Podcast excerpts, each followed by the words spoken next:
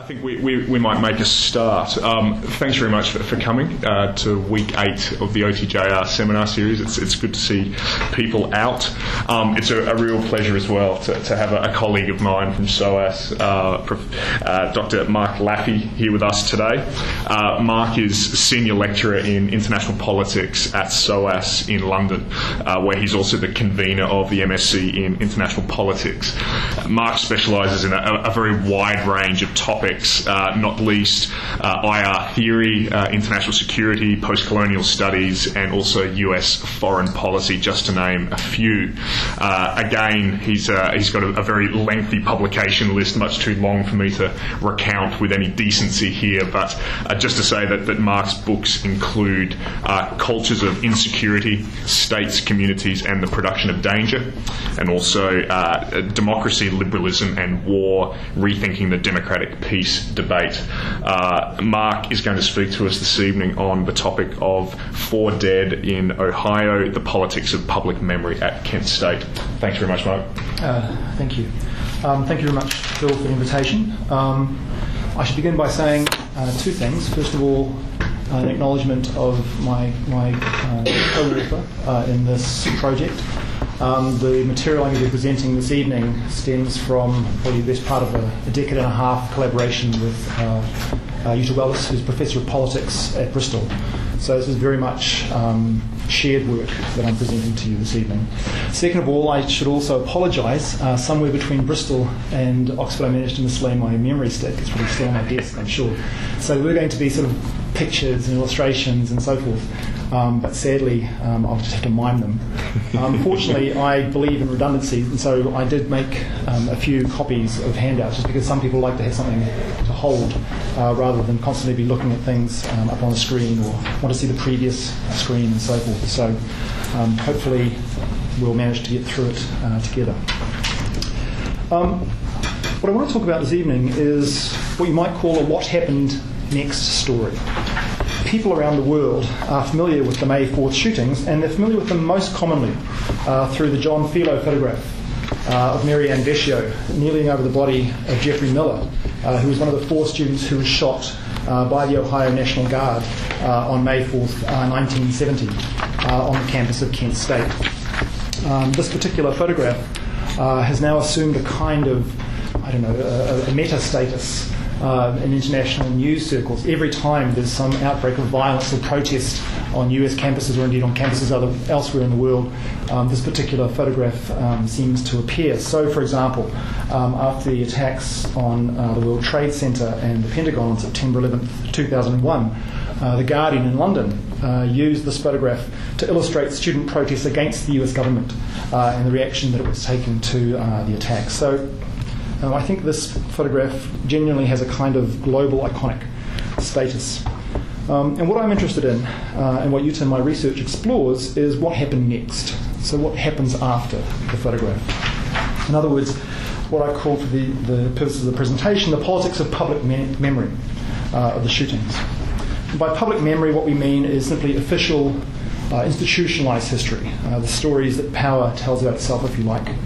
And we contrast that with popular memory, or what the Chinese and Vietnamese term uh, wild history. That is, unofficial histories and popular memories uh, of places and people that exist in a relationship of tension uh, or even outright contradiction uh, with public memory. Often one gets an explicit invocation of emotion or commitment or a gut feeling um, in this kind of history or popular memory, as opposed to the, the, the scholarly objectivity uh, that one often finds backing up sort of official histories. Think, for example, of the contrast between the account of the shootings told by Kent State University's administration, which I'll talk about in just a few minutes, uh, or established historians on the one hand, and compare that with the kind of account that you might find from the families of the dead, for example, uh, or indeed the owners of the many websites uh, dedicated uh, to May 4th uh, and the events that took place. This tension filled relation, I want to argue, is integral to analysis of the politics of public memory at Kent State, um, as will become apparent as we go on. In particular, I want to stress three aspects of this relationship. First of all, I want to stress uh, a repeated clash between sort of public and popular narratives of these events, which generates a kind of a persistent instability, if you like, um, lays open the uh, persistent possibility of contestation um, of these particular accounts uh, in a variety of settings and times and places, as I'll make clear.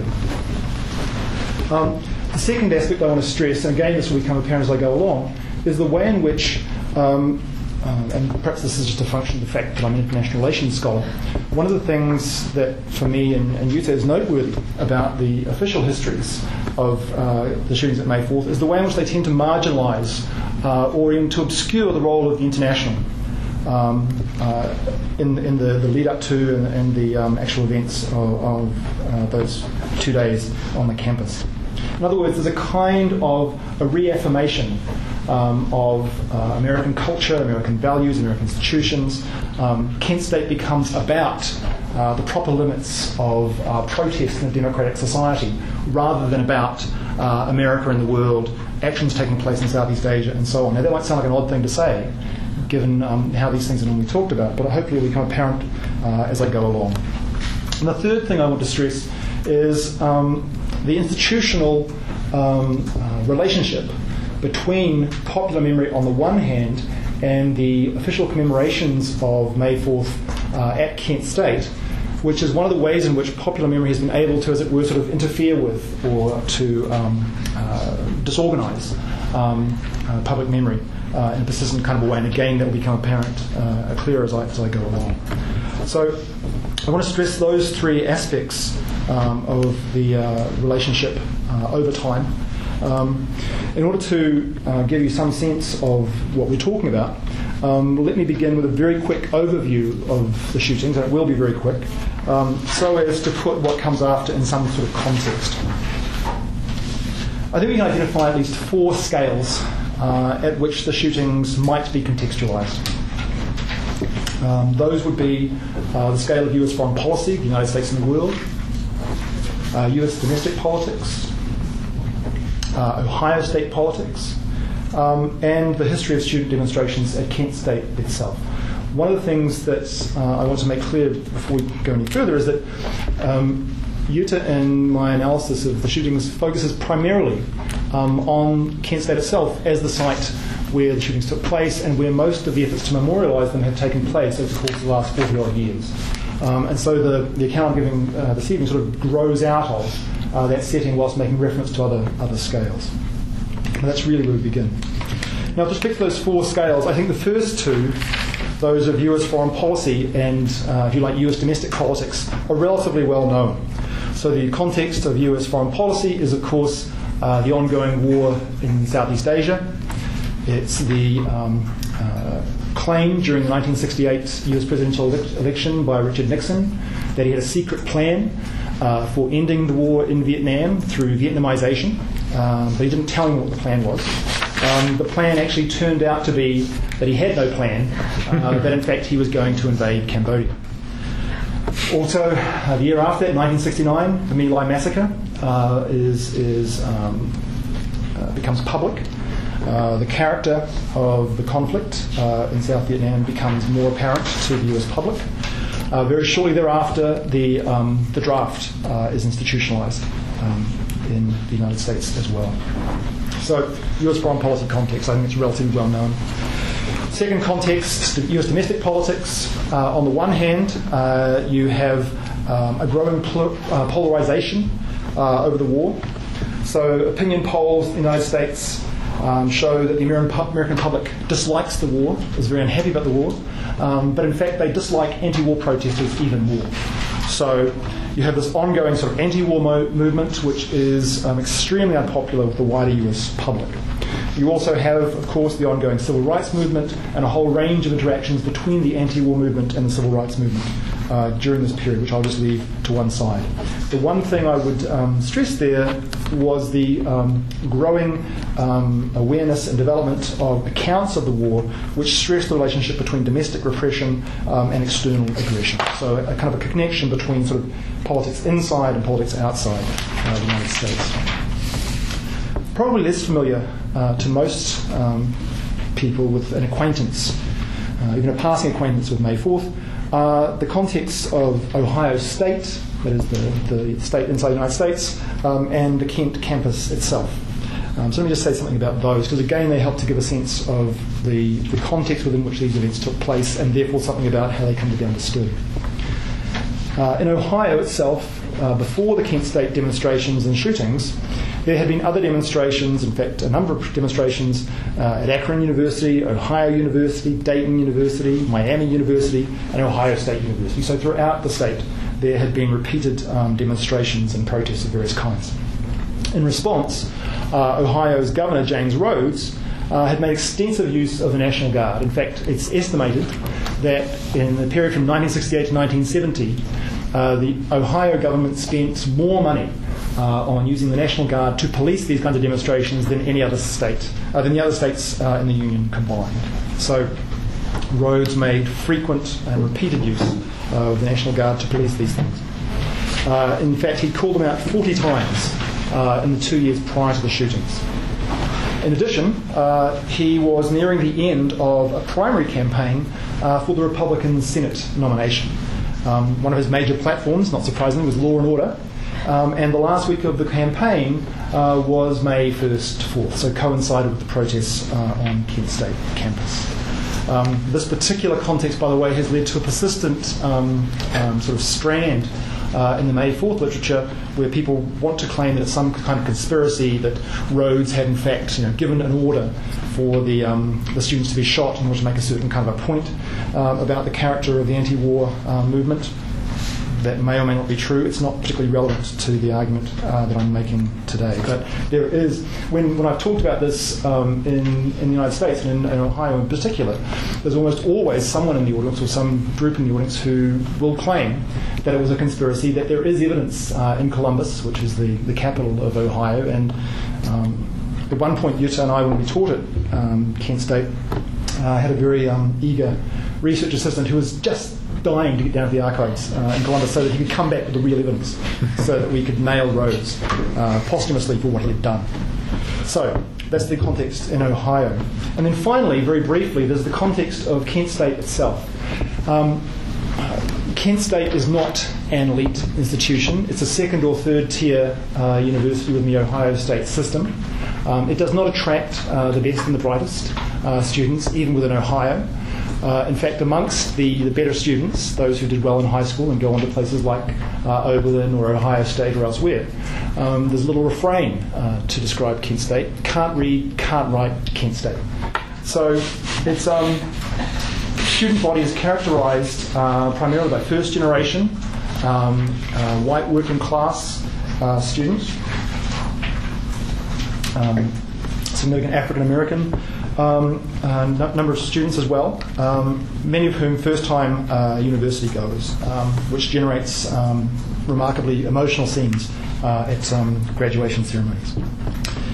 Uh, James Best, uh, who taught at Kent State for 20 odd years, had the following characterization. He said, Kent State does not make many of its students radicals uh, or even very liberal, uh, and that's still true. Um, every year, just for a flavour of the, the, place, every year when the May 4th um, um, commemorations come around, uh, the student newspaper, the Daily Kent State, will publish letters uh, from students. Uh, a small but significant subset of those letters repeatedly say they should have shot all the protesters and words that effect. So, uh, May 4th is not particularly popular uh, on Kent State campus amongst the student body. Um, so, this was not um, then or since a particularly radical or activist campus, um, certainly not an elite campus. Um, on the other hand, uh, during the um, late 60s, uh, in the period leading up to 1970, uh, the university did briefly host a chapter of the Students for a Democratic Society, and it also had an active uh, black university students organisation. Uh, those individuals on campus who were concerned um, about uh, the war and racism and civil rights and so forth, identified a number of issues that they pursued during the lead up uh, to the um, shootings. In addition to racism and war, students also agitated, unsuccessfully it must be said, uh, for the abolition of the ROTC on campus, uh, for the closure of the Liquid Crystal Institute, uh, which was funded in part with uh, Department of Defence money. The Liquid Crystal Institute, if you go to Kent State now, is held up as one of the, the, the great scientific um, achievements um, and institutions on campus. Uh, it puts Kent State on a world map. Um, the activists in the period before 1970 were trying to close it down because it was funded by the Defence Department. They also agitated for removal of a state criminal investigation lab from the campus and for termination of the university's law enforcement program. So, a variety of issues, uh, none of which were particularly successfully pursued, but that helps to give a sense and a flavour of the campus uh, at which the shootings took place. Um, for those of you who are not familiar uh, with May 4th, 1970, let me briefly recount uh, the, the facts of the matter. I'll do this very succinctly because I'm going to go on to talk about the ways in which um, the shootings have been narrated variously by um, a variety of people over the course of the last 30 or 40 years, so other aspects will become apparent uh, as I speak. On April 30th, 1970, Richard Nixon announced via television uh, the invasion of Cambodia and therefore the expansion rather than the, the ending or the contraction or the Vietnamization, um, Vietnamization of the Vietnam War. The announcement prompted a wave of protests across the United States uh, as students in particular challenged uh, a shift in policy um, that was directly contrary uh, to the platform on which Nixon had run uh, in 1968. Four days later, on May 4th, Ohio National Guardsmen who'd been called to Kent State campus the day before because of the burning down of the ROTC building, um, opened fire on students protesting the invasion. 13 students were shot and four of them died. The next day, May 5th, uh, the governor declared martial law, and over 700 universities across the United States closed down uh, as a result of protests and so forth at the shooting and at the um, um, the invasion of Cambodia. This constituted the largest student strike uh, in US history. So, those are the events. What I want to do now is to talk about, as I said, what happened next. And as a way to sort of begin to um, get at why this is, um, why what happened next is rather peculiar. Um, let me sort of explain how and why I came to be writing about Kent State, because I didn't really set out to write about Kent State. Some of those things sort of popped up. Um, um, in the early 1990s, uh, Jutta Weldes, who's my um, co-author, got a job at Kent State, uh, and she and I taught there for a number of years in the 1990s. Um, neither one of us had been there before. Um, I'm from New Zealand. Um, I'd never been to the United States uh, prior to going there to do my PhD. Um, she was from Philadelphia, grew up essentially in a German family uh, in Philadelphia. Nonetheless, we both knew about Kent State, right? We'd both seen the picture. Um, we both, you know, had this association with it. Me from sort of like the bottom of the South Pacific, um, her from somewhere in sort of back and forth between Philadelphia um, and Dusseldorf. So, one day we decided to go and have a look at the site of the shootings, as you do. So, to our surprise, it proved extremely difficult to find it. Um, there were no signposts. Um, it seemed to be sort of off in a kind of a corner of the campus, sort of behind trees and things, so it was actually hard to find. So when we got there, the next thing that so we were surprised by that, right? That you know Kent State has this sort of global reputation um, because of the shootings, um, but when you actually get to the, to the place itself, you can't find where it took place. When we did get there, we found a little box which had pamphlets in it, and so we pulled the pamphlet out and read it. And this posed the sort of the second puzzle because the, the narrative within the, um, the pamphlet itself seemed to be completely internally incoherent. At one point, there seemed to be a bunch of students who were protesting um, against uh, the war in Vietnam. And the next minute, four of them were dead, and it was all very tragic. Right? It was kind of impossible to figure out how this had happened. So there was, it was. Um, I mean, it's not that I, I, I, place great faith in the pamphlets that one finds uh, at historical monuments. Right? This is not the source of my, my information about the world. Nonetheless, it was strikingly incoherent. Um, it was bizarrely so. Um, and that's sort of where the, um, uh, the, the, prompting uh, for this project came um, from finding ourselves um, more or less serendipitously on, on the campus and then being puzzled um, at this particular experience. Now, unbeknownst to us at the time, uh, in the aftermath of the shootings on May 4th, there had been a continuing struggle uh, over their memory. There had been repeated struggles uh, over commemoration, there had been repeated struggles over memorialisation. Um, and um, the way in which I would make sense of this particularly incoherent account that was being passed out to the public if they managed to find the, um, the site of the um, memorial was uh, as a function of the ways in which this um, sort of struggle over memory uh, had manifested itself uh, over time.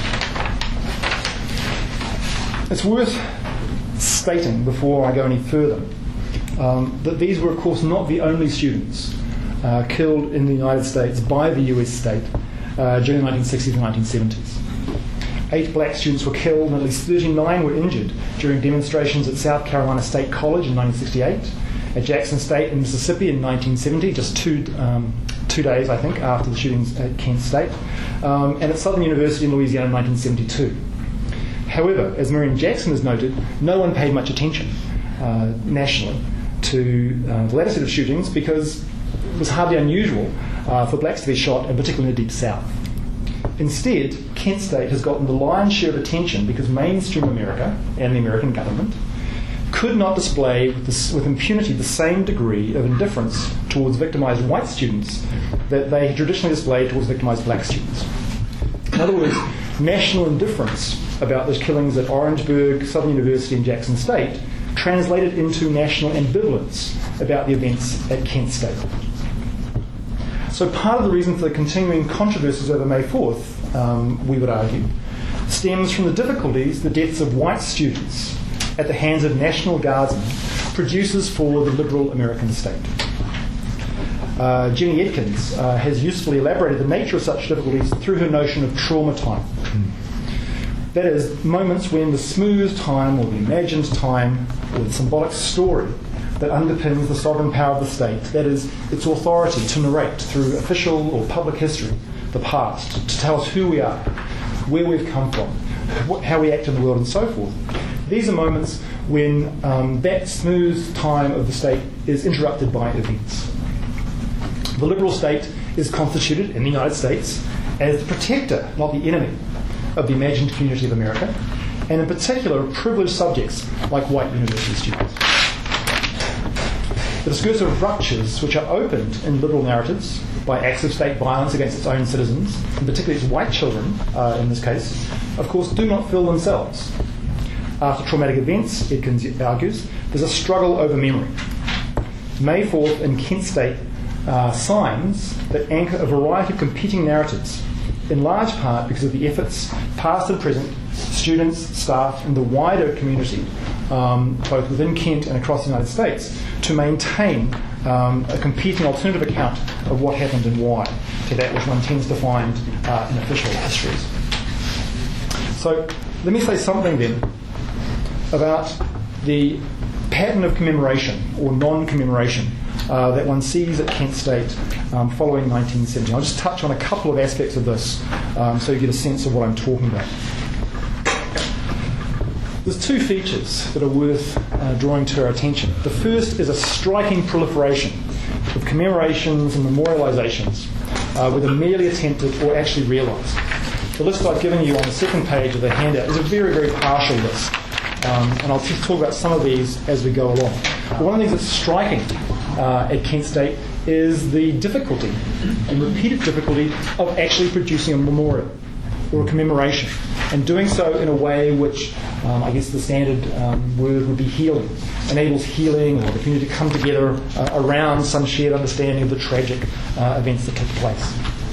And that's the second thing that one would point out the seemingly inevitable controversies surrounding each such effort. From the beginning, there were controversies over the memorialisation of May 4th, over who owned May 4th, over who should organise the commemorations, and most importantly, over the meaning of the events themselves.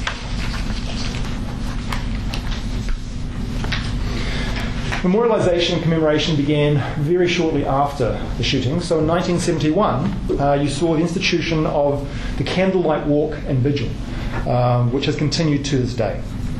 The candlelight procession begins at 11 pm on May 3rd.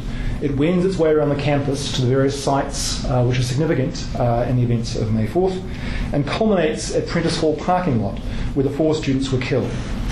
This is followed by an all-night vigil in which individuals in shifts remain in the four spaces until 12.24 on May 4th, marking the time of the actual shootings. Those conducting the vigil are encouraged to learn something about the student in whose place they stand. At 12.24, those holding the vigil then return to the main side of the May 4th program, which begins with brief biographies of the four dead students. This happens every year. Now, I've gone into this in some detail to get a, a flavour. It's a very solemn, sort of quasi religious um, commemoration. Um, a large group of people carry candles, walk silently and respectfully across the campus, and then stand at the sites of the, um, the deaths of the fallen students through the night in shifts. People you know, take, take turns and so forth. Now, the candlelight vigil um, is and always has been the preferred form of commemoration of the Kent State campus itself, of the, of the administration of the university. There are three things I want to note about it.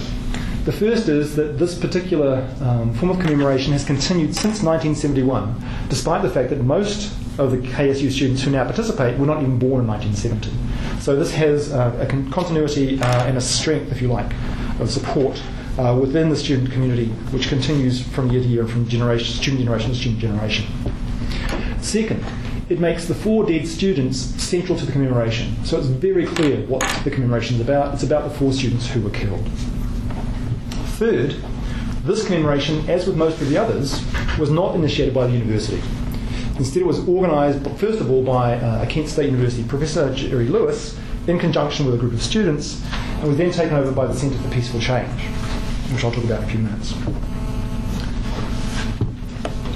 This particular form of commemoration also highlights um, another of the controversies surrounding memorialisation, and that is the perceived reluctance of the university itself to offer a memorial. So in 1971, the year after the shooting, the university did sponsor the first annual May 4th Memorial Program, which, which occurs actually on the day. Um, and in contrast to the Candlelit Vigil, is a very rowdy affair. Um, I'll, I'll, talk a little bit more about its character in just a moment. Um, four years later, though, in 1975, the university announced that it was going to cut funding for the annual events on the grounds that five years was long enough to remember the shootings, um, which led to charges of a certain insensitivity uh, on the part of the administration. This is an important development because from 1975 right through to the present, the organisation of the May 4th Memorial Program has been taken over by the May 4th Task Force, which is a student organisation uh, with continuing links to a wider community of May 4th veterans, that's students who are actually there, um, and a wider activist community, as well as um, current and retired staff of the university. It's important because it institutionalises, um, if you like, an, an, avenue into the um, commemoration, uh, memorial um, activities on the campus for a larger community which is expressive of what I've been referring to as kind of popular memory um, of the shootings and so forth. So the, the families of the um, of the, uh, the, the four uh, who were killed, for example, have very close connections with the May 4th, ta- 4th Task Force, which then functions as the vehicle by which they are able to have continuing participation um, on campus. To give a flavour of how the university itself has seen um, the uh, appropriate forms of commemoration. Uh, prior to 1990, uh, when the May 4th memorial that Ute and I had so much trouble finding uh, was dedicated, the most important gesture by the university was the establishment of the Centre for Peaceful Change in 1971. The Centre's mission was to teach courses, conduct research, and provide public service related to non violent social change. Even the seemingly rather innocuous gesture caused controversy, however. For example, to fulfill its mission, the Centre for Peaceful Change was also to offer an undergraduate major. But what was it to be called? The Ohio State Board of Regents would not accept peace studies. That was the title initially proposed, on the grounds that this was too radical. As a result, the program was called Integrative Change, which of course is a completely meaningless title, um, but which was deemed you know, suitable uh, to get through the, um, the conservative Ohio State Board of Regents. Um, more recently, and I'll come to this later in my talk, more recently the centre has been um, transformed into the Centre for Applied Conflict Management um, as part of the marketisation uh, of May 4th. Um, Kent, um, as you'll see in a moment, has a special place in national and international history, and so using this to market itself uh, and its wares to the world. So right from the beginning, then, right, right from the very early 70s, as you're starting to see efforts both um, within the university itself and also within the wider community, um, memorialisation of May 4th at Kent State pitted conservative narratives of social cohesion uh, against more critical narratives uh, of peace and justice. I want to just briefly touch uh, on two other um, sort of controversies uh, that took place during this period. Again, just to give you a sense of the ongoing uh, contestations which generated um, the rather peculiar situation that Newton and I encountered in the mid 90s. The first is the so called gym controversy of 1977 to 1978. Um, the shootings actually took place quite a long distance from where the National Guard was standing. In fact, some of the students who were killed um, were 130 yards um, away um, from the National Guardsmen. There are a number of students in between, but um, big distance. Um, and one of the reasons that the National Guardsmen subsequently gave for their actions was they felt threatened. They thought that they were going to be attacked uh, by the students. Um, and so, for those people who would put forward a more popular uh, memory uh, of the shootings as being really about these highly armed um, National Guardsmen shooting unarmed students, it was very important to be able to sort of reconstruct in imagination sort of the geography of the day. So you need to be able to like see how the land was laid out, where people were standing, to get a sense of, of what was going on, and indeed also to challenge uh, the National Guardsman's account. Uh, in 1977, uh, the university proposed to build a gym annex uh, and decided, I'm sure by accident, uh, to build it on the site of the shootings. This led to a very large protest because, of course, what was the geography of the shootings was obscured. It became impossible to go back onto the site and to uh, reconstruct um, where people were standing when the shootings and so forth took place. You probably don't know this, but this led to an occupation uh, of the site by several hundred people. A tent city um, blossomed.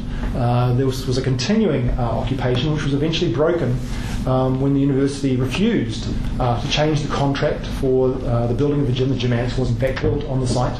Uh, arrested hundreds of people and so forth. Um, but um, as a result of that, the university did allow um, for the cancellation of classes uh, every year uh, on the afternoon of May 4th, but this was voluntary and up to the individual instructor. Uh, the second uh, controversy that takes place during this period surrounds the May 4th memorial, which was dedicated in 1990, uh, and which you and I had been having trouble finding. Um, the May 4th Memorial Committee was established in March of 1984, and it decided that the Kent State shootings should be memorialised because they remained a visible milestone in a war that belongs to another generation. And they said that any memorial should emphasise that May 4th sensitised Americans to regimented lines of communications and authority. They further said that all society was the victim of May 4th students, guardsmen, townspeople, and faculty. The four dead, of course, paid the ultimate price. That's a quote. Um, because the committee claimed it was impossible um, for there to be any sort of definitive explanation of the shootings, they said that in order to memorialise these events effectively, what was needed was a site that reflected the diverse constituencies and meanings um, that people had brought to bear. And so they said what was needed was a site that would give visitors the opportunity to inquire into the many reasons and purposes of the events that led to the killing, to encourage a learning process, to broaden the perspective of these events, and finally to reflect on how the differences confronting this community and this nation at the time may have been resolved peacefully. Thus was born Kent State's May 4th slogan Inquire, Learn, Reflect. Now, of course, memorial defined in these terms encourages personal reflection, think the, the candlelit vigil, rather than political activism. Um, it was decided that um, the memorial itself, which is a, a, kind of a granite structure, which I would show you if my uh, memory stick with me, but it's not, um, would be a granite structure surrounded by 58,175 daffodils, the number of the country's losses in Vietnam. Uh, note the comparison with the Vietnam uh, monument in Washington, uh, which has a very similar form, in, the, in the, the names of the 58,000 um, uh, casualties are engraved on the wall. A Kent Inquire, Learn, Reflect was to be engraved on the memorial, affirming the intent the memorial site provide visitors an opportunity to inquire, to learn, and to reflect on how differences might be resolved peacefully. Now, this looks like a very positive development, except that it was never built. Um, in 1988, the university trustees failed to raise the money needed for the memorial. They needed $1.3 million to do it. Um, and in fact, they only managed to raise $100,000. And so in the end, they only built 7% of it. This is partly why you guys so much trouble finding it, because it's actually quite small. Uh, it's kind of like a spinal tap moment. It's supposed to be a Stonehenge, but it's this tiny little thing. Um, contrast this with um, uh, the university's successful effort, uh, more or less at the same time, to raise $6 million for a fashion museum and a school of fashion design. Um, this was pointed out repeatedly um, by um, members of that sort of like extended community I've invoked several times um, around the May 4th Task Force and indeed the wider um, community. So, just to give you a sense, a series of um, aborted, failed, uh, unsuccessful attempts to memorialise ongoing protests about all of this. Now, as I said at the outset, one way I would begin to make sense of this history um, is by thinking about the ways in which conflicting narratives um, of the events of May 4th emerged at the time um, and have remained remarkably persistent right up until the present day. I want to identify three. Um, and I think um, as I lay these out to you, you'll start to see why and how um, it's quite difficult uh, to imagine any sort of obvious resolution uh, of these uh, narratives.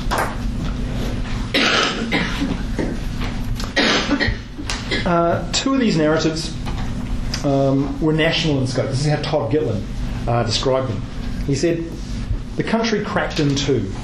There were those who blamed the National Guard and their commanders in high places for shooting into an unarmed crowd. And on the other hand, there were those who blamed the students for burning down ROTC buildings and God knows what else and wanted more of them killed. Um, I refer you, turn the page here, uh, to the two quotations at the top of page three of the handout.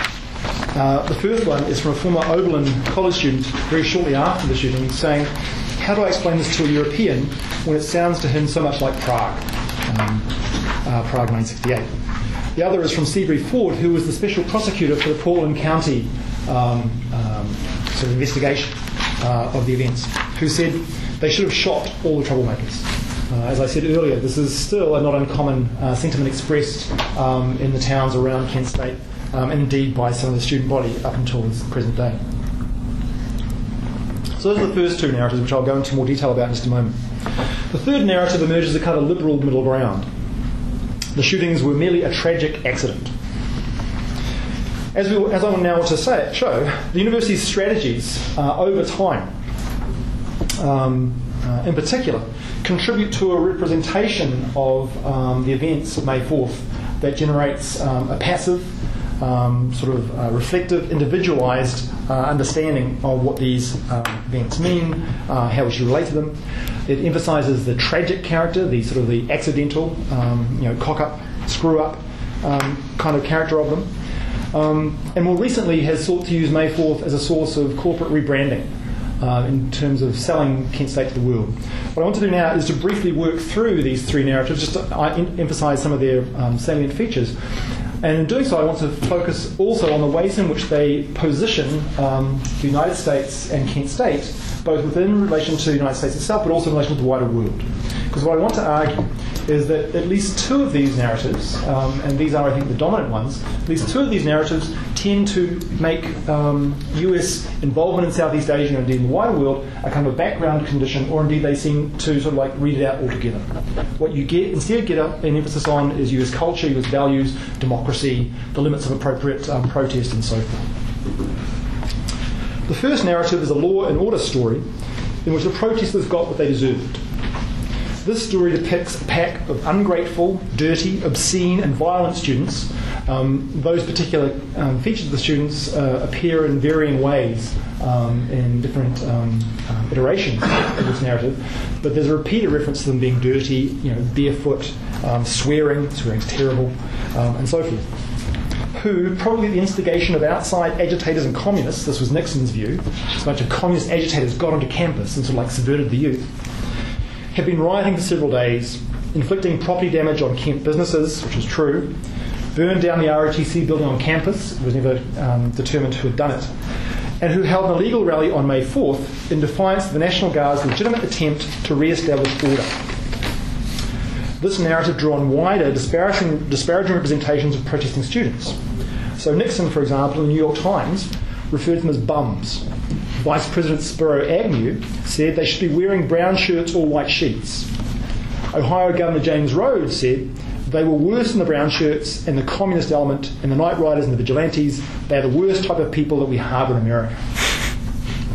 In this narrative, the state acted appropriately to quell an illegal and quite unfathomable breakdown of law and order, of the civilized middle American way of life. In shooting the students, the National Guard simply acted in self defence in the face of violent protesters throwing rocks, shouting slogans, and obscenities. The May 4th shootings then were directly the result of student violence. In other words, the protesters themselves bore responsibility for the killings.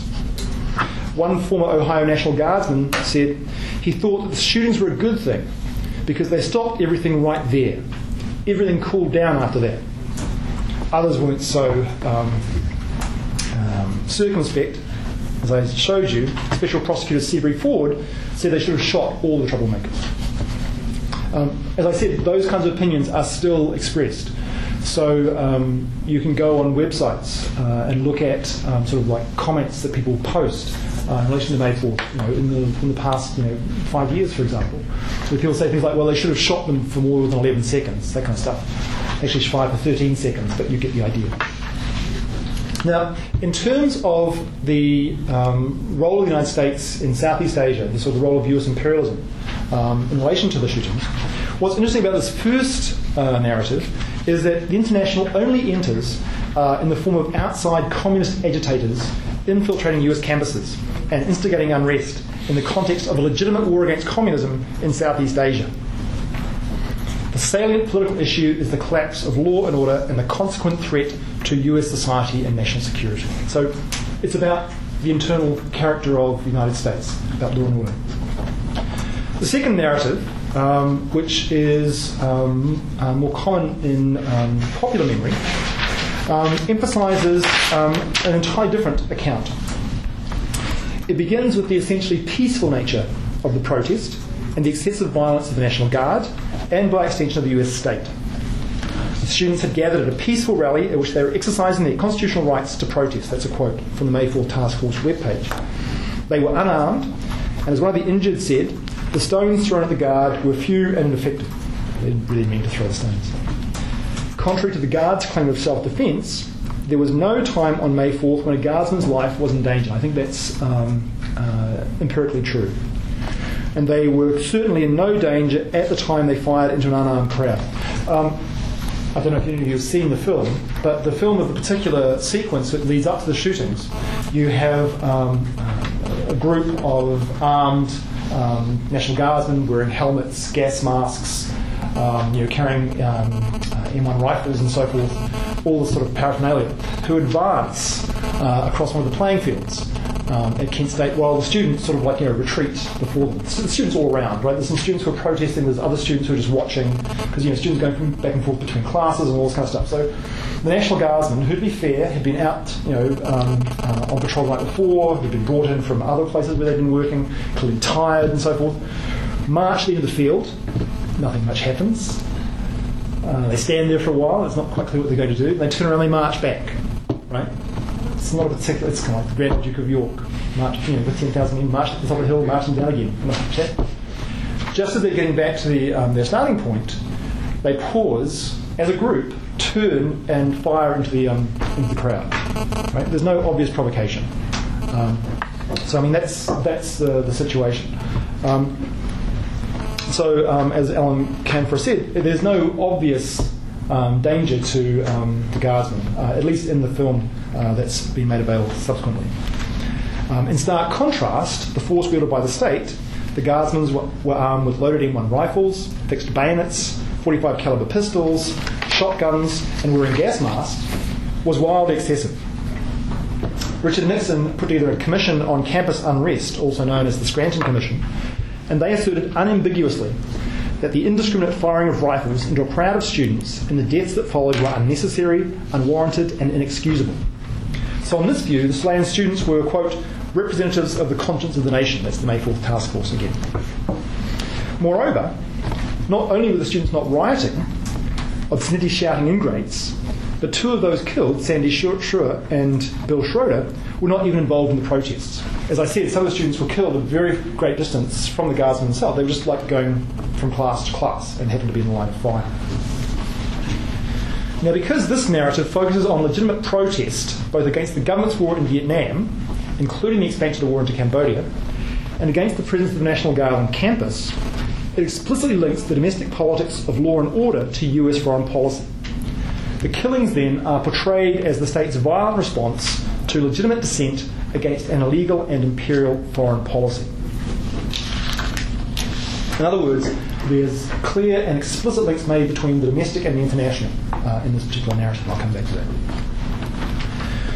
The third narrative, um, and this is probably the one which has subsequently gone on to have the most, um, I guess, um, is probably the most powerful of the three, I think, um, as you'll see in a moment when I refer to um, uh, a resolution in the US um, House of Representatives last May. The third narrative articulates May 4th as simply a tragedy.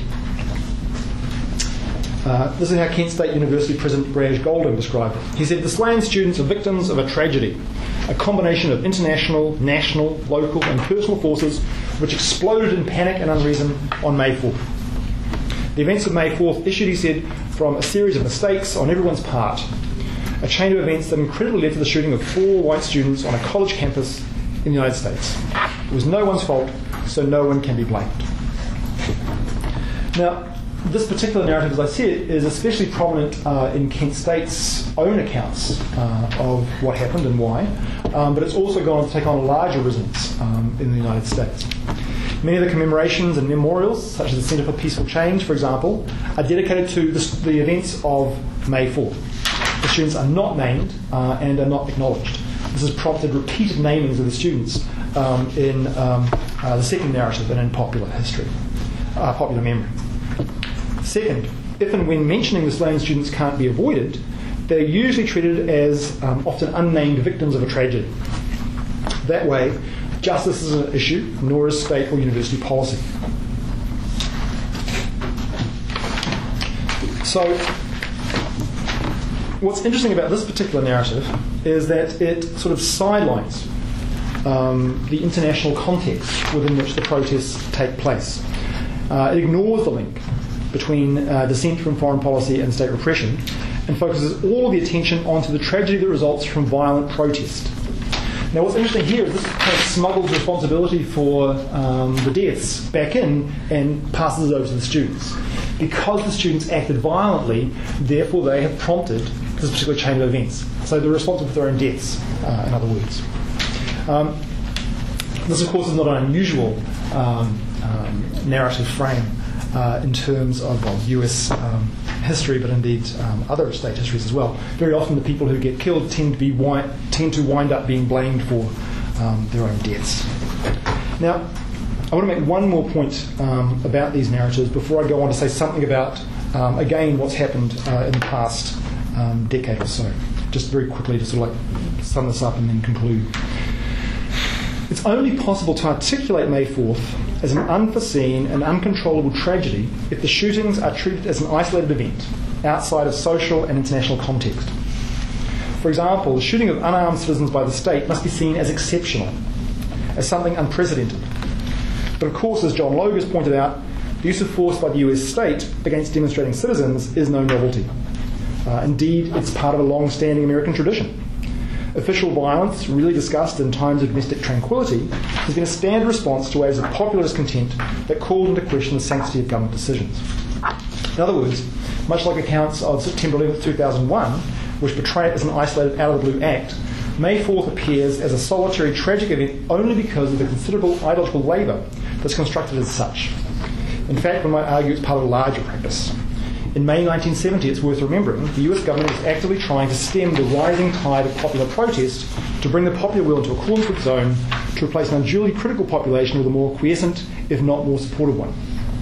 That's part of the reason why um, May 4th is important, because, of course, as H.R. Uh, Haldeman, uh, the um, um, Chief of Staff uh, of Richard Nixon, pointed out in his memoirs, the shootings at Kent State um, have a direct connection to the Watergate break in because the Nixon government decided it had to find ways to deal with its internal uh, opposition, with this form of dissent uh, within the US. So, in order to see this as um, um, a tragedy, one has to obscure the wider context within which it takes place.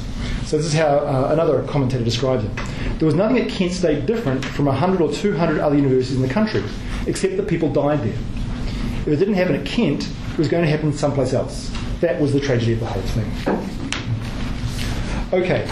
Um, I've very briefly reconstructed these three narratives, and I've begun to trace some of the ways in which they simply contradict each other. They're not compatible in terms of uh, the key uh, agents, in terms of the, the patterns of intention and causation, in terms of um, the context uh, within which these events take place. By way of um, sort of um, bringing us up to the present, I want now briefly to do two things. First of all, I want to say something about um, what's happened over the course of the past 10 years, because the account I've given you so far takes us up to about, um, very briefly, uh, say something about um, what happened um, in Washington uh, on May 5th, uh, 2010, um, when um, uh, the, the House of Representatives passed unanimously um, um, a House resolution to commemorate the 40th anniversary uh, of the shootings. So, May 4th is a problem for Kent State.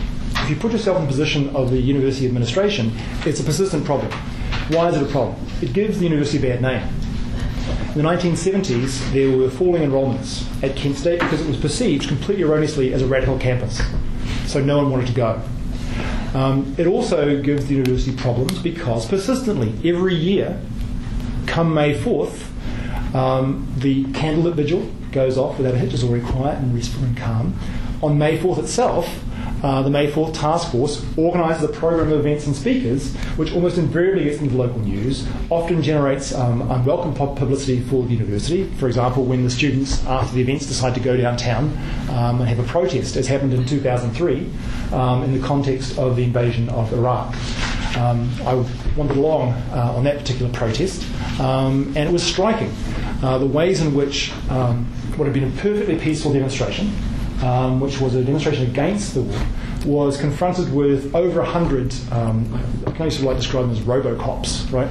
So um, police had been pulled in from all around Kent uh, with very heavy um, um, armour and so forth, um, and a very aggressive stance was adopted uh, towards the protesters. You had the sort of usual sort of selective plucking out of um, leaders and so forth, selective arrests and so forth. The day ended with helicopters, uh, tear gas, uh, and the students all being chased back uh, off the campus. Um, so the problem for the university, of course, is that's bad publicity.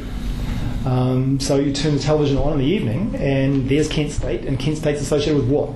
Uh, a bunch of anti-American protesters, you know, engaging in you know, nasty actions which bring the university's uh, name into disrepute.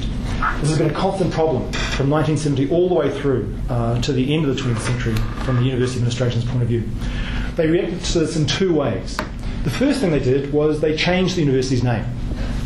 So in 1986, instead of being called Kent State, they started telling um, sports um, teams, they started telling members of staff that they should refer to it as Kent. And so um, the sports teams, for example, their uniforms had said Kent State. Now they just said Kent. Academic staff were informed when dealing with the public they should refer to Kent, not Kent State. So it's a kind of attempt, uh, not a very successful attempt, to try and rebrand. 14 years later, they changed their mind, right? So in 2000, the university changed the name back. So suddenly all the uniforms changed from Kent to Kent State, right? Suddenly it's okay to be Kent State. Why is this? Uh, this is because then President uh, Carol Cartwright decided in the run up to the 30th anniversary of the shootings, um, and one has to give her credit for this, um, uh, she decided it was time, as it were, sort of like do something to um, assert, reassert university ownership, I guess, over the memory of Kent State. And so she sought to rebrand it. Um, her statement was more word for word Kent State has a place in national and international history, and we should exploit that. To bring attention to the university, to bring students to the university, and so on and so forth. And so in 2000, you had a rebranding exercise. So for the first time, um, uh, the university president, Carol Cartwright, actually participated in the May 4th um, uh, commemoration itself. Uh, she did so uh, in 2003, which was the last time I attended it, um, which I have to say, as someone who sort of studied Kent State, was just astonishing to see a member of the university administration actually up on the podium, uh, on the stage, with um, the, the May 4th um, um, uh, task force members, sort of talking about Kent State, how important it was to remember, and so forth and so on. Now, we shouldn't get too carried away by this, of course, because at the same time, um, she was refusing to correspond or respond to correspondence uh, from the same people that she was on the stage with, uh, who were trying to get some money from the university to refurbish the May 4th um, uh, Resource Centre uh, in the library, which had become a little bit shoddy because the university hadn't been keeping up uh, for the previous 25 years. It was only when they went public to the local media that she actually decided that she'd given some money to, to make the place look decent, halfway decent. So it's explicitly a branding exercise. Now, I'm going to conclude my comments today by asking what kind of history um, is Kent State associating with May 4th, right? Because the rebranding exercise is explicitly about asserting Kent State's place in history, about making clear that we have something, we being Kent State, something to say in the world. Um, you know, we're the centre for peaceful change and so forth. We know something about what it means um, to live in a democracy and the limits of uh, acceptable democracy, uh, progress in democracy might be. How do they seek to understand what living in a democracy means. That is, what meaning is attributed to the events of May 4th.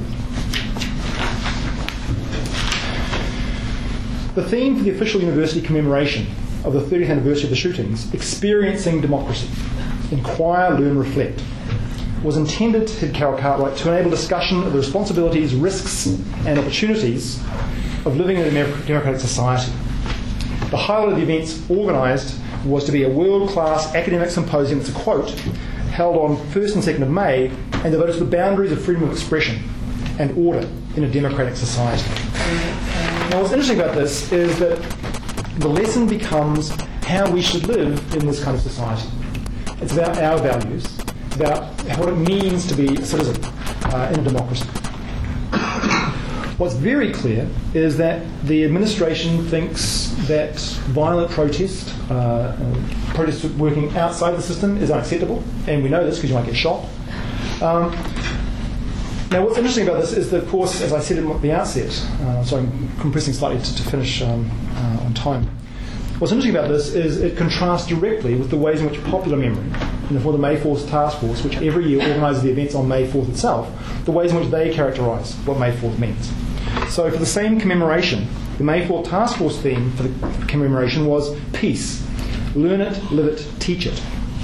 In other words, from the point of view of popular memory, the shootings have always been um, explicitly located in an international context, uh, in a context where um, uh, reflection and learning are supposed to lead to collective action in the service of social change. You can capture this very well uh, in this particular, sort of, I'm not sure if you'd call it a poem, uh, by Nancy Grimm from 1977. Kent State has meaning around the world. Vietnam, Cambodia, Kent State. People struggling in the United States and Asia against the hegemony of American capitalist power. Orangeburg, Kent State, Jackson State. Savage military repression of young Americans. Kent State, Watergate. Cynical obstruction by overt class interested state action. Now, what's interesting here is that, in contrast to the way in which the university um, and the tragedy narrative more generally seek to commemorate May 4th, the United States is explicitly located in a kind of a web of relations that extend well beyond the nation state.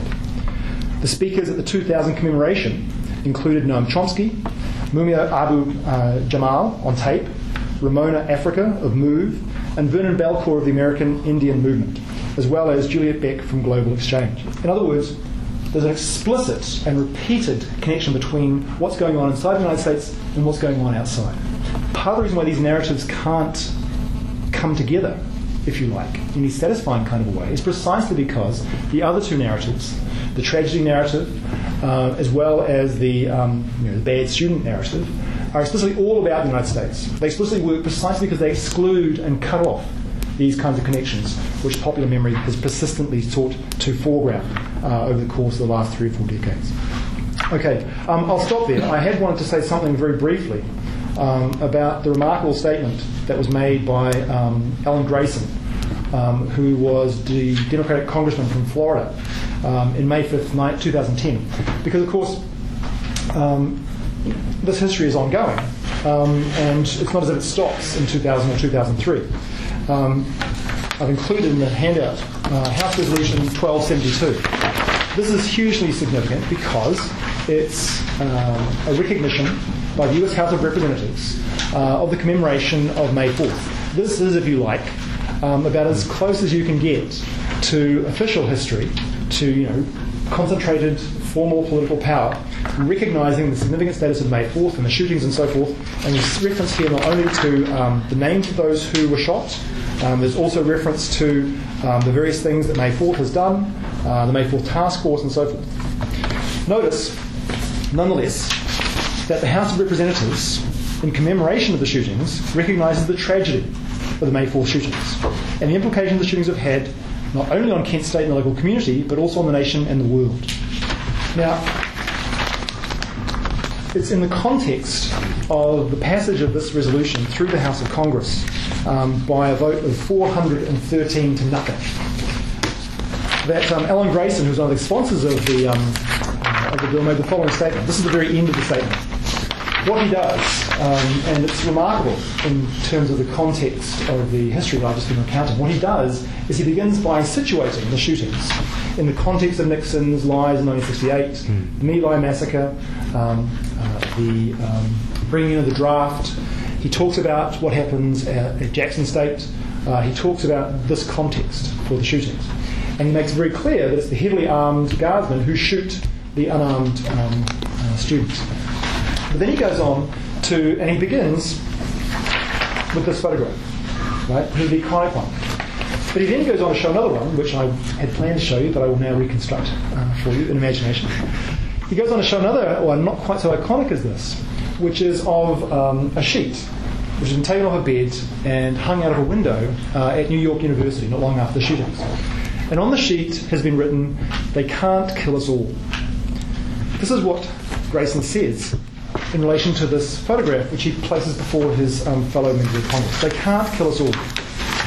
Now, then, as now together, both times there are people all around the world, and especially in America, who want to live in peace, who think that no war is better than two wars, who think they voted to end war, not to continue it, who know in their hearts they can't kill us all. There are people who think we should be concentrating on education and not war, and we know they can't kill us all.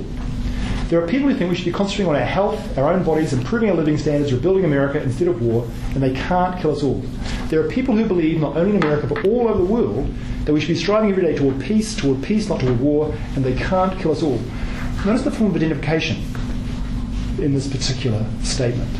The form of identification shifts. It shifts from an imagined community of Americans to an imagined community that includes Americans as well as people all around the world.